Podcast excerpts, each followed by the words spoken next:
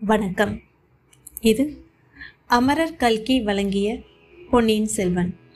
இரண்டாம் பாகம் சுழல் காற்று. பதினெட்டாவது அத்தியாயம் துரோகத்தில் எது கொடியது? பழந்தமிழ் நாட்டின் சரித்திரத்தை படித்தவர்கள் அந்நாளில் பெண்மணிகள் பலர் சமூக வாழ்வின் முன்னிலையில் இருப்பதை அறிவார்கள். மன்னர் குலத்தில் பிறந்த மாதரசிகள் மிகவும் கௌரவிக்கப்பட்டார்கள். சோழ குலத்தில் பிறந்த பெண்மணிகளும் வாழ்க்கைப்பட்ட பெண்மணிகளும் சொந்தமாக சொத்துரிமை பெற்றிருந்தார்கள். ஒவ்வொருவருக்கும் தர வாரியாக கிராமங்களும் நன்செய் புன்செய் நிலங்களும் கால்நடை செல்வமும் இருந்தன. இந்த உடைமைகளை அவர்கள் எவ்வாறு உபயோகித்தார்கள் என்பதை முக்கியமாக கவனிக்க வேண்டும். பலர் ஆலயங்களில் தங்கள் பெயரால் பலவித திருப்பணிகள் நடைபெறுவதற்கு சொத்துக்களை உபயோகப்படுத்தினார்கள் திருவிளக்கு ஏற்றுதல் திருமாலை புனைந்து சாற்றுதல் சேதாந்திருந்தர்களுக்கும் சிவனடியார்களுக்கும் திரு அமுது செய்வித்தல் ஆகியவற்றை பல அரச குல மாதர்கள் நிபந்தயங்கள் ஏற்படுத்தி சிலாசனம் அல்லது செப்பு பட்டயத்தில் அவற்றை பொறிக்கும்படி செய்தார்கள். அரண்மனை பெண்டிதர் ஆலய திருப்பணி செய்தல் அந்த நாளில் பொது வழக்கமாய் இருந்திருக்க. சுந்தர சோழரின் அருமை புதல்வி குந்தவை பிராட்டி மட்டும் வேறொரு வகை அறத்திற்கு தன் உடைமைகளை பயன்படுத்தினார். நோய்வாய்ப்பட்டிருந்த தன் தந்தையின் நிலையைக் கண்டு அவருக்கு நாடெங்கும் தர்ம வைத்தியசாலைகளை நிறுவ வேண்டும் எனும் ஆர்வம் உண்டாயிற்று. பழையாறையில் பராந்தக சக்கரவர்த்தியின் பெயரால் ஓர் ஆதூர சாலை ஏற்படுத்தி இருந்திருப்பதை முன்னமே பார்த்தோம். அதுபோலவே தஞ்சையில் தன் தந்தையின் பெயரால் ஆதூர சாலை அமைப்பதற்கு குந்தவை தேவி ஏற்பாடு செய்திருந்தார். இந்த விஜயதசமி தினத்தில் அந்த ஆதூர சாலையை ஆரம்பிக்கவும் அதற்குரிதான சாசனங்களை எழுதி கொடுக்கவும் ஏற்பாடாகி இருந்தது. தஞ்சை கோட்டைக்கு வெளியே உள்ள புறம்பாடியில் பெருமாள் கோவிலுக்கு எதிர்ப்பட்ட கருட மண்டபத்தில் சுந்தர சோழ ஆதுர சாலையின் ஆரம்ப வைபவம் நடந்தது. இந்த வைபவத்திற்காக தஞ்சை நகர மாந்தரும் அக்கம் பக்கத்து கிராமவாசிகளும் கணக்கற்றவர்கள் கூடியிருந்தார்கள். ஆண்களும் பெண்களும் குழந்தைகளும் அலங்கார ஆடை ஆபரணங்கள் பூண்டு கோலாகலமாக திரண்டு வந்தார்கள். சோழ சக்கரவர்த்தியின் உடன் கூட்டத்து அமைச்சர்களும் பெருந்தர சிறுதர அதிகார் அதிகாரிகளும் சிலாசனம் பொறிக்கும் கல் தச்சர்களும் அரண்மனை பணியாளர்களும் ஏராளமாக வந்து கூடியிருந்தார்கள். தாரை தப்பட்டை முதலிய வாத்தியங்களை எட்டு திசைக்கும் நடுங்கும்படி முழங்கிக் கொண்டு வேலைக்கார படையினர் வந்தார்கள். தஞ்சை கோட்டையின் காவல் படை வீரர்கள் வாள்களையும் வேல்களையும் சுழற்றி டனார் டனார் என்று சத்தப்படுத்தி கொண்டு வந்தார்கள். பழுவேற்றரையர்கள் இருவரும் யானை மீதேறி கம்பீரமாக வந்தார்கள். இளவரசர் மதுராந்தக தேவர் வெள்ளை புறவியின் மேல் ஏறி உட்கார தெரியாமல் உட்கார்ந்து தவித்து கொண்டு வந்து சேர்ந்தார். இளவரசி குந்தவை பிராட்டியும் அவருடைய தோழிகளும் முதிய முதிய அரண்மனை மாதர் சிலரும் பல்லக்கில் ஏறி பவனி வந்தார்கள். இன்னொரு பக்கம் இருந்து பழுவூர் இளையராணி நந்தினியின் பழைய லட்சணை கொண்ட தந்த பல்லக்கும் வந்தது. அரண்மனை மாதர்களுக்கென்று ஏற்பட்டு இருந்த நீலைப்பட்டு விதமான மிட்ட இடத்தில் குந்தவி தேவியும் பழுவூர் ராணியும் மற்ற மாதர்களும் வந்து அமர்ந்தார்கள்.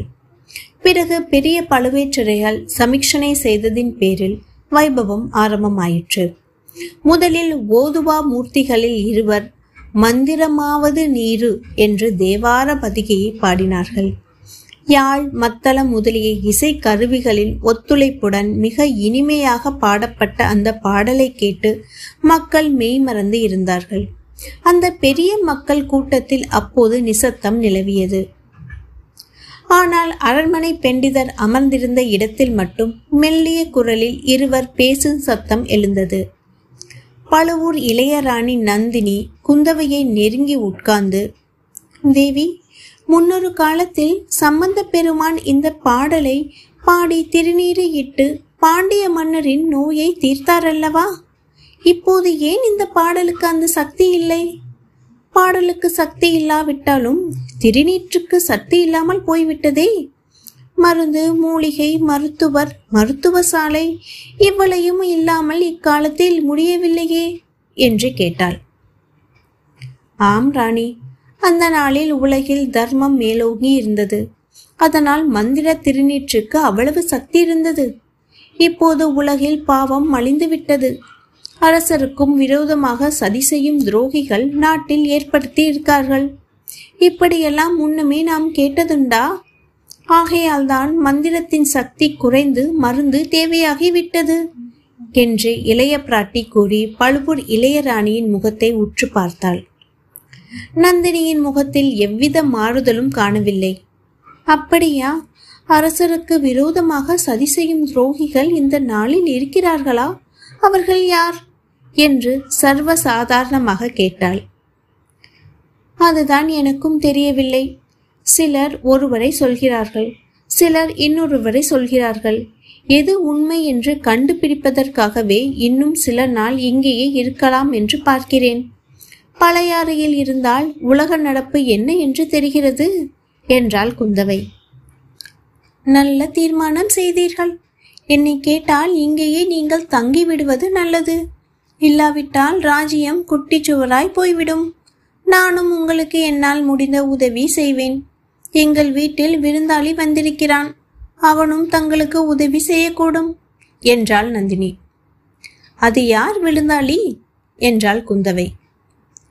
கடம்பூர் சம்புவரையர் மகன் கந்தமாறன் தாங்கள் அவனை பார்த்திருக்கிறீர்களா? தென்னமர உயரமாய் வாட்டசாட்டமாய் இருக்கிறான்.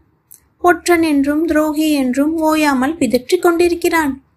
ராஜ துரோகத்தை பற்றி சற்று முன் சொன்னீர்களே. ராஜ துரோகத்தை காட்டிலும் பெரிய துரோகம் இன்னதென்று தாங்களால் சொல்ல முடியுமா? என்றாள் நந்தினி. நன்றாய் சொல்ல முடியும். கைப்பிடித்திருந்த கணவனுக்கு பெண்ணாய் பிறந்த ஒருத்திரி துரோகம் செய்தால் அது ராஜ துரோகத்தை காட்டிலும் கொடியதுதானே? என்றாள் குந்தவை. இப்படி சொல்லிவிட்டு குந்தவை தேவி நந்தினியின் முகத்தை உற்று பார்த்தாள். அவள் எதிர்பார்த்த மாறுதல் ஒன்றும் நிகழவில்லை. நந்தினியின் முகத்தில் முன்னைப் போலவே மோகன புன்னகை தவழ்ந்தது. தாங்கள் சொல்வது ரொம்ப சரி. ஆனால் கந்தமாறன் ஒப்புக்கொள்ள மாட்டான். எல்லாவற்றிலும் கொடிய துரோகம் சிநேகித துரோகம் என்று சொல்வான். அவனுடைய அருமை நண்பன் என்று கருதிய ஒருவன் ஒற்றனாக மாறி போனது மட்டுமல்லாமல் அவனுடைய முதுகில் குத்தி போய்விட்டு ஓடி போய்விட்டானாம். அது முதல் கந்தமாறன் இவ்விதம் பிதற்றிக் கொண்டிருக்கிறான் என்றாள் நந்தினி. யார் அவன்? அவ்வளவு நீசத்தனமான காரியத்தை செய்தவன்? என்றாள் குந்தவை. யாரோ வந்தியத்தேவனாம். தொண்டை நாட்டில் திருவள்ளம் எனும் ஊரில் முன்னம் அரசு புரிந்த வானர் குலத்தை சேர்ந்தவனாம். தாங்கள் கேள்விப்பட்டதுண்டோ? என்றாள் நந்தினி. குந்தவை தன் முத்து போன்ற பட்கனினால் பவள செவ்விதழ்களை கடித்து கொண்டாள். எப்போதோ கேட்ட மாதிரி இருக்கிறது. பிற்பாடு என்ன நடந்தது? என்றாள் குந்தவை. பிற்பாடு என்ன? கந்தமாறனை முதுகில் குத்தி போட்டு அவனுடைய சிநேகிதன் ஓடிவிட்டான். அந்த ஒற்றனை பிடித்து வருவதற்கு என் மைத்துனர் ஆட்களை அனுப்பியிருப்பதாக கேள்வி என்றாள் நந்தினி. அவன் ஒற்றன் என்பது எப்படி நிச்சயமாய் தெரியும்? என்றாள் குந்தவை. அவன் ஒற்றனோ இல்லையோ? எனக்கு என்ன தெரியும்? சம்புவரையன் மகன் சொல்வதைத்தான் சொல்கிறேன். தாங்கள் வேண்டுமானால் நேரில் அவனிடமே கேட்டு எல்லா விவரமும் தெரிந்து கொள்ளலாமே? என்றாள் நந்தினி. ஆமாம் சம்புவரையர் மகனை நானும் பார்க்க வேண்டியதுதான். அவன் பிழைத்ததே புனர்ஜென்மம் என்று கேள்விப்பட்டேன். அப்போது முதல் பழுவூர் அரண்மனையிலேயே தான் அவன் இருக்கிறானா? என்றாள் குந்தவை. ஆம் காயம்பட்ட மறுநாள் காலையில் நம் அரண்மனையில் கொண்டு வந்து போட்டார்கள். காயத்திற்கு வைத்திய சிகிச்சை செய்ய வேண்டிய பொறுப்பையும் என் தலையில் விழுந்தது. மெதுவாக உயிர் பிழைத்து கொண்டான். காயம் இன்னும் முழுவதும் மாறிய பாடில்லை. என்றாள் நந்தினி. நீங்கள் பக்கத்திலிருந்து பராமரித்து இன்னும் முழுவதும் குணமாகவில்லை என்பது ஆச்சரியமான விஷயம்தான் ஆகட்டும் ராணி நான் அவசியம் அவரை வந்து பார்க்கிறேன். சம்புவரையர் குலம் நேற்று முந்தா நாள் ஏற்பட்டதா? பராந்தக சக்கரவர்த்தியின் காலத்திலிருந்து வீர புகழ் பெற்ற குலமல்லவா? என்றாள் குந்தவை. அதனாலே தான் நானும் சொன்னேன். கந்தமாறனை பார்க்கும் விஜயத்திலாவது எங்கள் ஏழை அரண்மனைக்கு நீங்கள் வருவீர்கள் அல்லவா? என்றாள் நந்தினி. இதற்குள் தேவார பாடல் முடிந்து தாச சாசன வாசிப்பு ஆரம்பமாகிவிட்டது. முதலில் சுந்தர சோழ சக்கரவர்த்தியின் திருமுகம் படிக்கப்பட்டது. நாம் திருமகளார் குந்தவை பிராட்டிக்கும் நாம் சர்வமானமாகிய கொடுத்திருந்த நல்லூர் மங்கள கிராமத்தின் வருமானம் முழுவதையும் இளைய பிராட்டியார் தஞ்சை புறம்பாடி ஆதூர சாலைக்கு அளிக்க உவந்திருப்பதால் இந்த ஊர் நன்சை நிலங்கள் யாவற்றிலும் இறையிலி நிலமாக செய்திருக்கிறோம் என்று அந்த ஓலையில் சக்கரவர்த்தி தெரியப்படுத்தியிருந்தார். திருமந்திர ஓலை நாயக்கார் அதை படித்த பின் தானதிகாரி பெரிய பழுவேற்றரையரிடம் கொடுக்க பழுவேற்றரையர் அதை இரு கரங்களாலும் பெற்று கண்களில் ஒற்றிக்கொண்டு கணக்காரரிடம் கொடுத்து கணக்கில் பதிய வைத்து கொள்ளும்படி சொன்னார். பிறகு குந்தவை பிராட்டியின் தான சிலா சாசனம் படிக்கப்பட்டது. மேற்கூறிய கிராமத்து சர்வ மானிய நிலங்களை அந்த ஊர் விவசாயிகளே சகல உரிமைகளுடன் அனுபவித்து கொண்டு தஞ்சாவூர் சுந்தர சோழ ஆதூர சாலை வைத்தியருக்கு ஆண்டு ஒன்றுக்கு இருநூறு களம் நெல்லும் அதுர சாலையில் சிகிச்சை பெறும் நோயாளிகளுக்கு தினந்தோறும் ஐம்பது படி பசும்பாலும் ஐந்து படி ஆட்டுப்பாலும் நூறு இளநீரும் அனுப்ப வேண்டியது என்று கருங்கல்லில் செதுக்கப்பட்டிருந்ததுடன் எழுதியவன் பெயரும் எழுதியதை மேற்பார்வை செய்த அதிகாரிகளின் பெயரும் அதில் விவரமாய் பொறிக்கப்பட்டு இருந்தன. அந்த சிலாசாசனத்தை படித்த பிறகு அங்கு இருந்த வைபவத்திற்காக வந்திருந்த நல்லூர் மங்கள கிராம தலைவர்களிடம் ஒப்படைக்கப்பட்டது.